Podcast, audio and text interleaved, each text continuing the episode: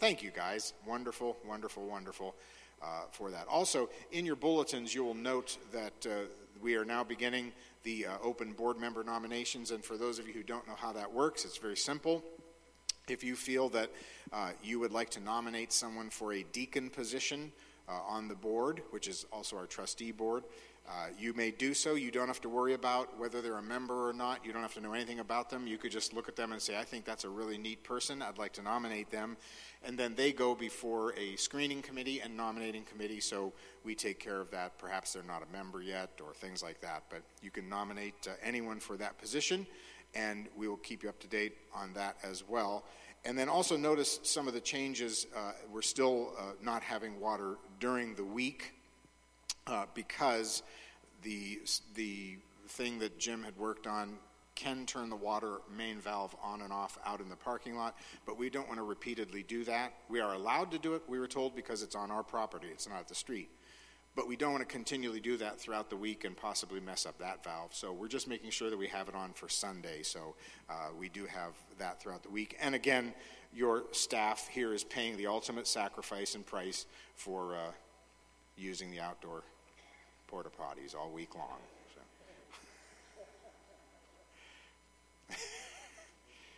I told I told Lisa that uh, you know there are four toilets in the women's restroom, so she could go four times. You only get one flush, but that's terrible to say that on a Sunday morning. My Lord, terrible. Uh, but hallelujah.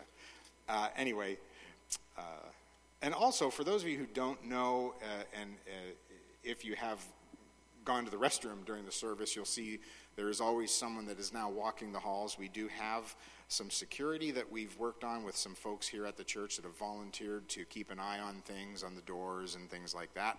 And uh, so, if you're out there and you see them looking at the parking lot or checking a door or wandering up and down, they're not just wandering aimlessly, they are actually uh, doing some security work just to keep an eye on things. So let them do their work, and uh, they can still listen to the sermon in the hallways and in the other rooms. And so, amen. Take your Bibles, open them to Philippians again. We are now jumping into the third chapter of Philippians, the third chapter of Philippians.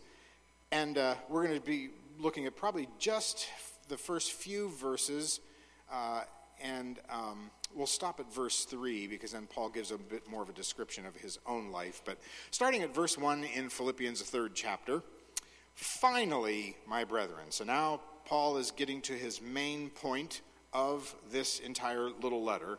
And the main point, as we learned, is joy. So he says, finally, brethren, rejoice in the Lord. For me to write the same things to you is not tedious, but for you it is safe. In other words, I keep repeating this over and over again to you. Keep rejoicing, keep worshiping, keep praising God.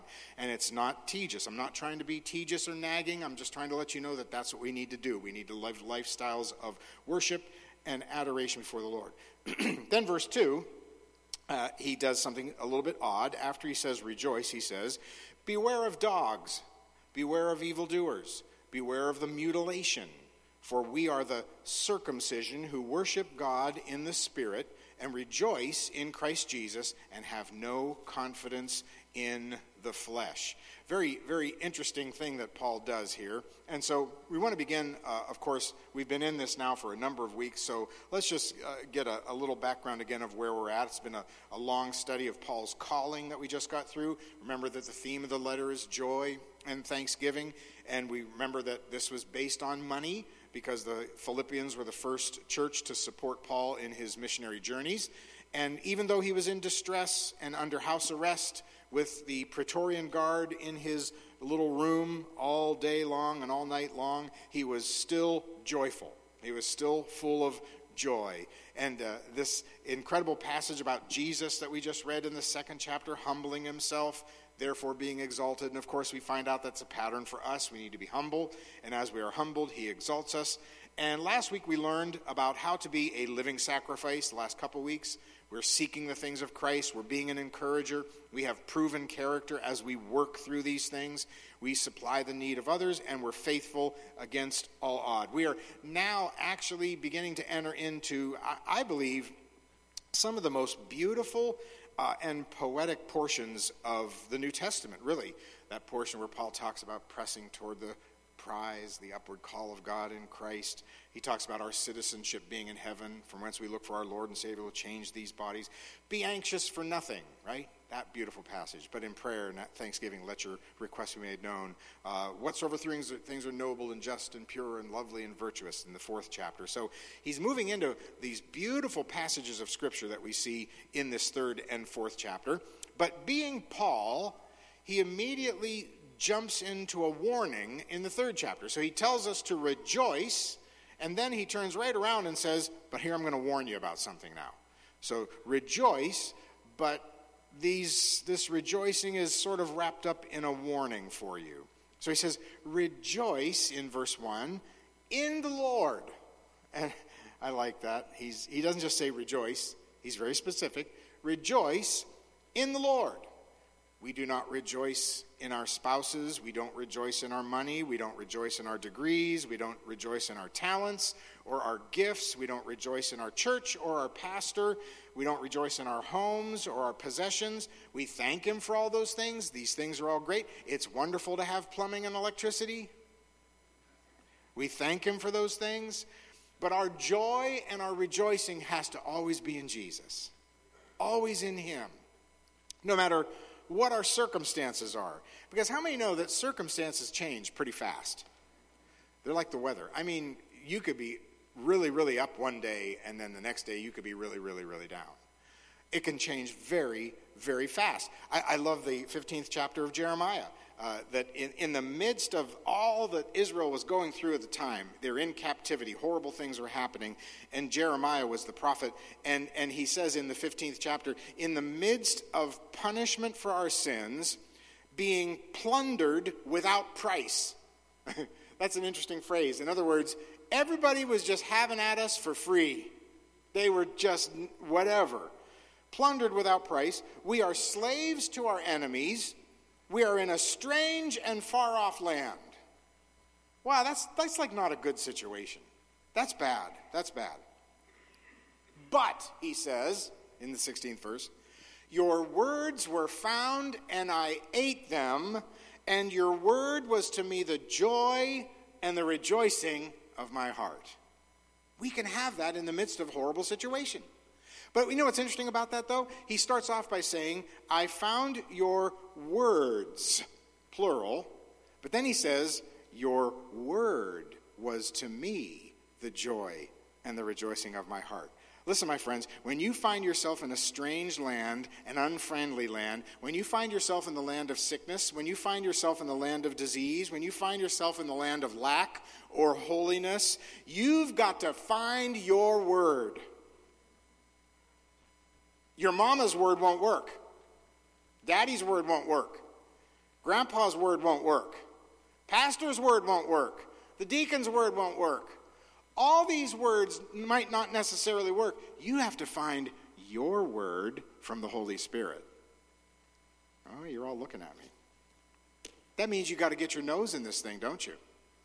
And you got to say, Holy Spirit, lead me. I know, I know that's happened to many of you many times, right? You've just been going through something really bad and you open the Word of God and all of a sudden something just threw out the page. Boom and there it was right in front of your face. That's the Holy Spirit. You've got to find your word. And when you find your word, keep rejoicing in the midst of that situation. Whatever you have, keep rejoicing. Whatever you don't have, keep rejoicing. And when your body feels sick, keep rejoicing. When your mind says the wrong thing, keep rejoicing. When your emotions are screaming at you, keep rejoicing. In the midst of loss, keep rejoicing. In the midst of destitution, keep rejoicing. You, you can wake up on the wrong side of the bed, and all of a sudden the day starts sideways. How many know that happens a lot?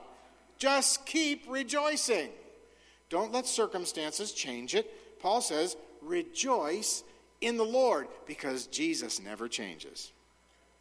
And we can rejoice in Him constantly all day long. So we keep rejoicing in Him.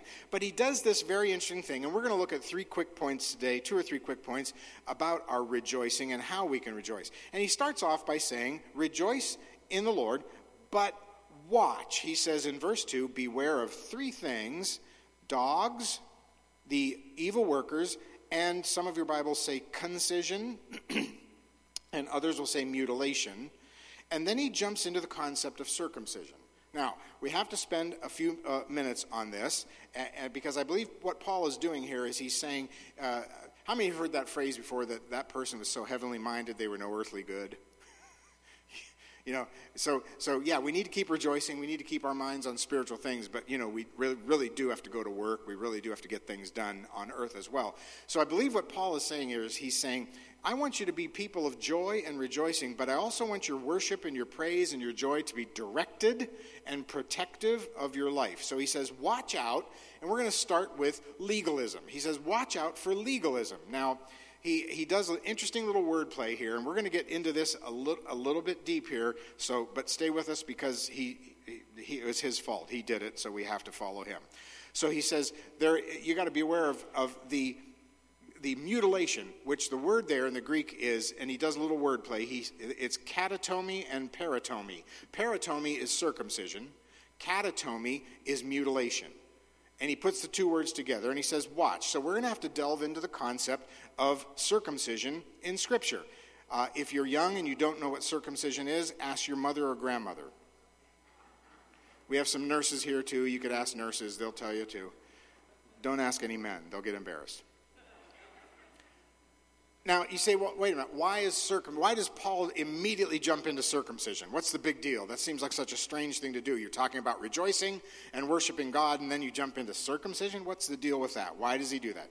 Well, the concept of circumcision is extremely important in Scripture, in the New Testament, because it was a major issue in the early church. Christian Jews were saying to non Jewish Christians, that is, those that were Jewish and accepted Christ as Savior, were saying to Gentiles, Greeks and Romans, that in order to become a Christian, you first have to be circumcised and adhere to the Old Testament rituals and laws.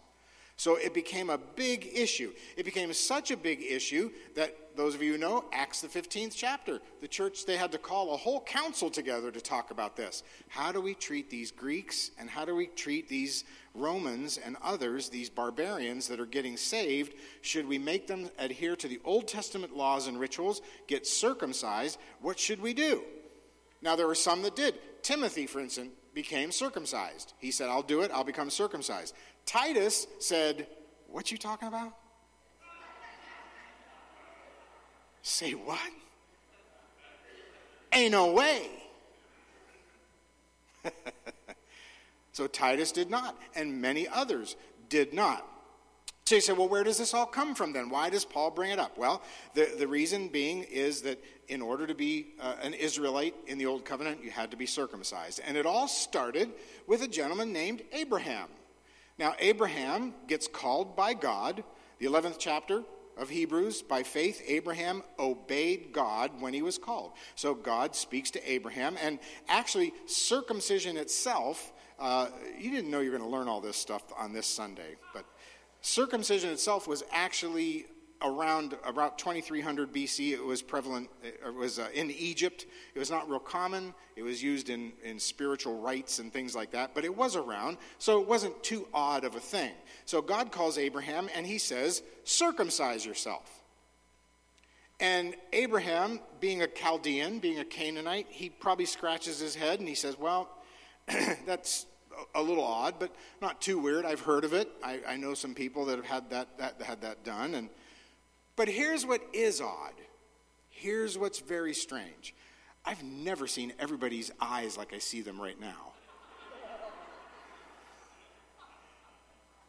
Here's what's very strange a voice out of nowhere told him to do it, and he did it.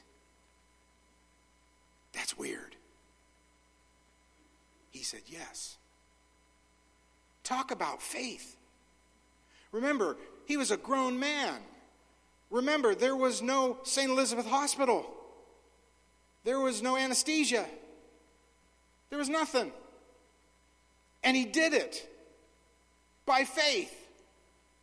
Talk about the conversation he had with Sarah. You did what, Abraham? Who told you to do that? A voice A voice said, Look at the stars and look at the sand. Those are the people and the nations you're going to be the father of. But first, circumcise yourself. Remember, at this point, there was no Jehovah per se. There was no Genesis, Exodus, Leviticus, Numbers, Deuteronomy. There was no Moses. There was no children of Israel. There was no pastor, no deacons, no brothers and sisters he could clear it through and talk with them about. There was none of that. He was all alone. And he said, Yes. Hmm. This is, this, this is the heart of the gospel of Jesus Christ, by the way. It is by faith. This is what Paul's getting at. It is by faith. Our father Abraham did this by total faith and obedience to a God that had no name out of nowhere. So that says to us, we have, like our father Abraham, salvation by faith. We have walking by faith. Everything we have is by faith. Our spiritual father was a man of faith. No law, no scripture, no church, no spiritual brothers, all alone. And Paul points to this all through the New Testament. It was not the act of circumcision that Abraham did, it was because it, he was obedient in faith.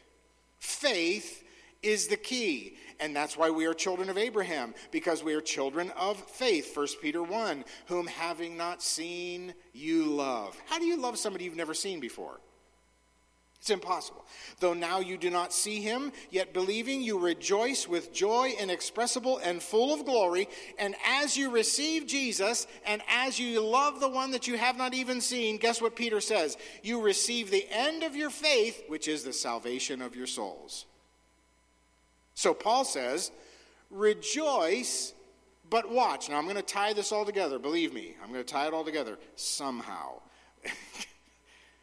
he, he says, You've got to rejoice in one thing, and that is you've got to rejoice in the faith that you have in Jesus, not Jewish law or circumcision or things like that, not religion. I don't know about you, but I'm glad I can have my faith in Jesus this morning and not religion. So let me give you some things that Paul says we should rejoice in. He says, number one, I can rejoice in the fact that I'm a person of faith. Hallelujah. Faith that supersedes the law. Paul said in Romans 3 God will justify the circumcised by faith, and he will also justify the uncircumcised by faith. 1 Corinthians 7, he said, Circumcision is nothing, and uncircumcision is nothing. He said it again in Galatians 5 6. He said it again in Galatians 6 15. But he said, keeping the commandments of God is what matters. Listen, my friend, I'm rejoicing this morning because I don't have to be rich, just faithful. I don't have to be powerful, just faithful. I don't have to be popular, just faithful. I don't have to have a degree, I just have to be faithful. I don't have to study for years, I just have to be faithful. I don't have to follow an intricate list of laws, of do's and don'ts, and rights and wrongs. I can just be faithful. I don't have to circumcise my body, I don't have to tattoo myself with anything special, I don't have to pray at a certain time, I don't have to face a certain direction. I just have to be faithful to Jesus. Faith. Paul says, don't let anybody trap you and lie to you. It's not by religion, it's by faith. I go even further, folks. I could be as dumb as a box of rocks and still quench every fiery dart of the devil. I can be as dumb as a box of rocks and still shut the lion's mouth. I can be the dullest tool in the shed, but still tread on serpents and scorpions and over all the power of the enemy. I can still lay hands on the sick and see them recover. I can still make disciples of the nations. I can still baptize people in the name of Jesus. I can still reach the lost. I can still pull people out of darkness. I can still walk in victory every day, not because I know anything, but just because I'm faithful. Faithful. Everybody in this room can be that. I am a person of faith, thankfully, not a person of a physical religious act. You know, I, I was telling somebody the other day, I, I am so glad because, you know, I cannot, I literally cannot keep track of a screwdriver or a wrench in my house. When, I, when I'm here and I, and I need to tell Lisa or Jim or somebody something or Pastor Ron, I have got to write it down because by the time I get from there back to the, it's gone. I can't keep track of anything anymore. You think I'm going to keep track of a long list of religious things I got to do in order to stay saved? When I can't even find a screwdriver? I'm so glad that I can rejoice in faith this morning. Faith in Jesus. The second thing I can rejoice is, is that I am the true circumcision. See, now Paul goes through, and we could spend three or four months just on circumcision because it's all through the New Testament. But I can, I can understand the fact today that I am the true circumcision. Paul says the other circumcision is mutilation of the flesh. Okay, you thought it was bad. Let's go even worse now. Ready? Everybody, here we go. It's even worse. Because Paul became so angry with these false Christians that were trying, they were called Judaizers, they were trying to, to, uh, to foist the law on new believers and add works to Jesus' work. How many know you can't add anything to what Jesus did? It's impossible. And they were trying to. And in our, in our text, he calls them mutilators, dogs, and evil workers. In Galatians, the fifth chapter, verse 12, he says, I wish, he was so mad, I wish, he said, that they would not just circumcise themselves, but that they would cut the whole thing off. Sorry.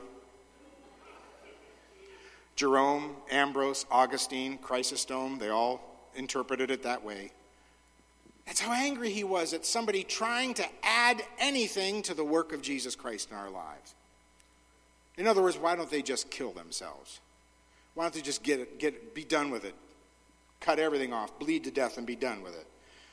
He was so angry. He was angry at people who were trying to add something to our faith in Jesus. Listen, folks, I am saved because of the work of Jesus, not my own work. I am saved because I put my trust in Jesus, not anything I can do. I'm saved by faith in the Son of God who loved me and who gave himself for me unreservedly poured himself out for me. Like our father Abraham, we have stepped out of the comfort zone of our own flesh and we have chosen to walk in the Spirit and subdue our carnal based desires. We have stepped out of darkness into his glorious light. We've been transferred from the kingdom of darkness into the kingdom of the Son of his love. We're not making our own choices anymore. We're following his voice. We're not doing our own desires anymore. We're following what his word says in our lives. We're listening to him. And I can rejoice in the fact that I am the true circumcision that was made inside my heart by Jesus. So that's the second thing that I can be rejoicing in this morning. Third thing is, and, and, and, we're done now, so don't worry, we can relax. The third thing is, I can rejoice that I am complete in Jesus. I'm complete in Jesus. I don't have to. Do you know that you are all you will ever be until the end of eternity. There's, you're not going to get more saved when you get to heaven. You're a new creation right now. Your body's going to catch up with you. Oh, hallelujah. Won't that be someday? I've always said, we're talking about the flesh here. Heaven would be living down here just the way it is, but without our flesh. Wouldn't that be wonderful? That, that itself would be heaven. But there's so much more. But I can rejoice that I am complete in Jesus. All the circum- circumstance, all the circumcisions of the Old Testament, all the circumcisions of the law point to one last great circumcision. You say, what's that? That's when God the Father cut off the flesh of Jesus on the cross, circumcised him from existence. That's when Jesus said, Father, why have you forsaken me? That word forsaken means literally left me alone. Gone. Father, why have you cut me off? In his flesh, he was saying that. Colossians, the second chapter, Paul repeats it Beware lest anyone cheat you through philosophy and empty deceit, according to the tradition of men, according to the basic principles of the world, and not according to Christ. For in him dwells all the fullness of the Godhead bodily, all, and that's wonderful, but all of those next several words are so beautiful. And you are complete in Him who is the head of all principalities and powers. Aren't you glad you're complete in Jesus this morning? And then Paul does the same thing. Guess what he jumps right back into? Circumcision.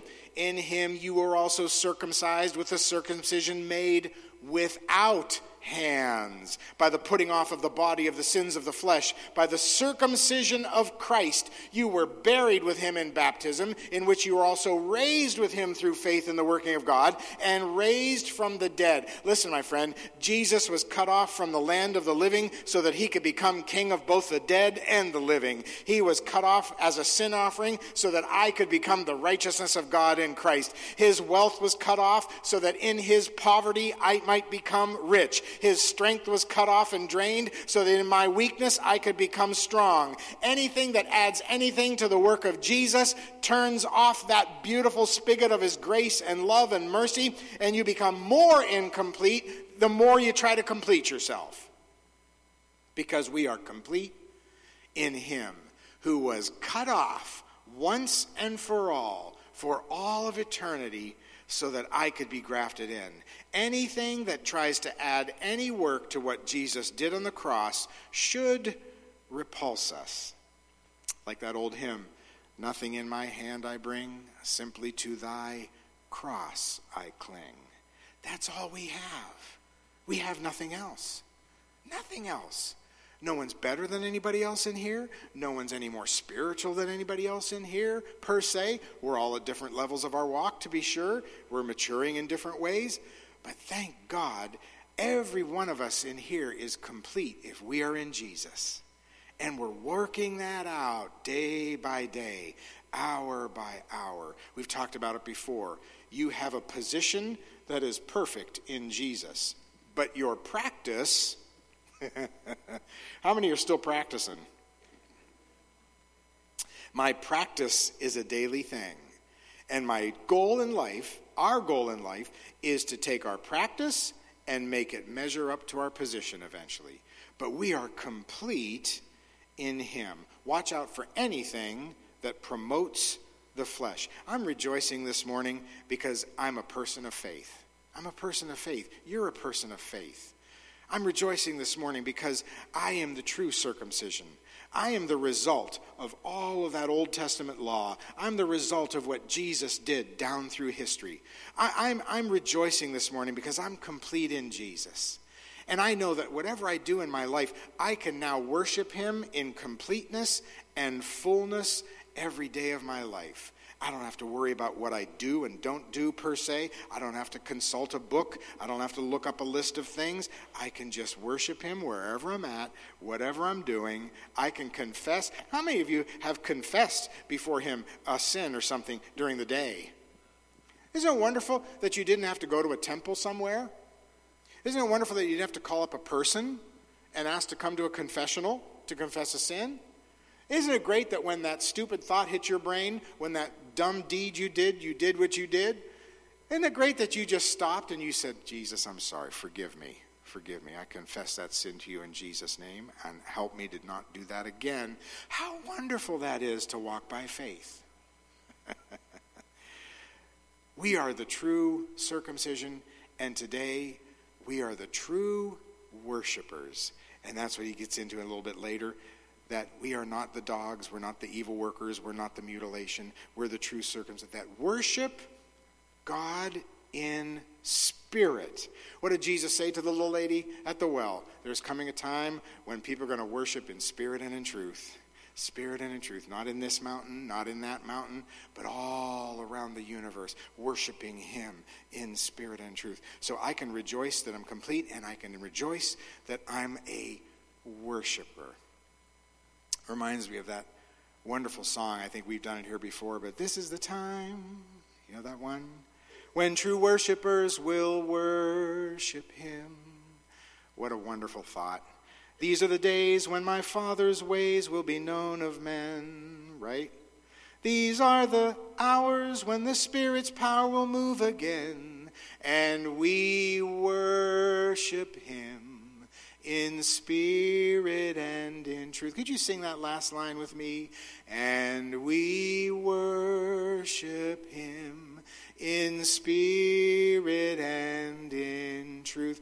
say it personally. And I worship. And I worship him in spirit and in truth. One more time. Just raise your hand and say that to him. And I worship him in spirit and in truth. That's why we can sing it holy, holy, holy is your name. Worthy, worthy, worthy, word. Let all the earth, let all the earth proclaim. He is mighty, mighty,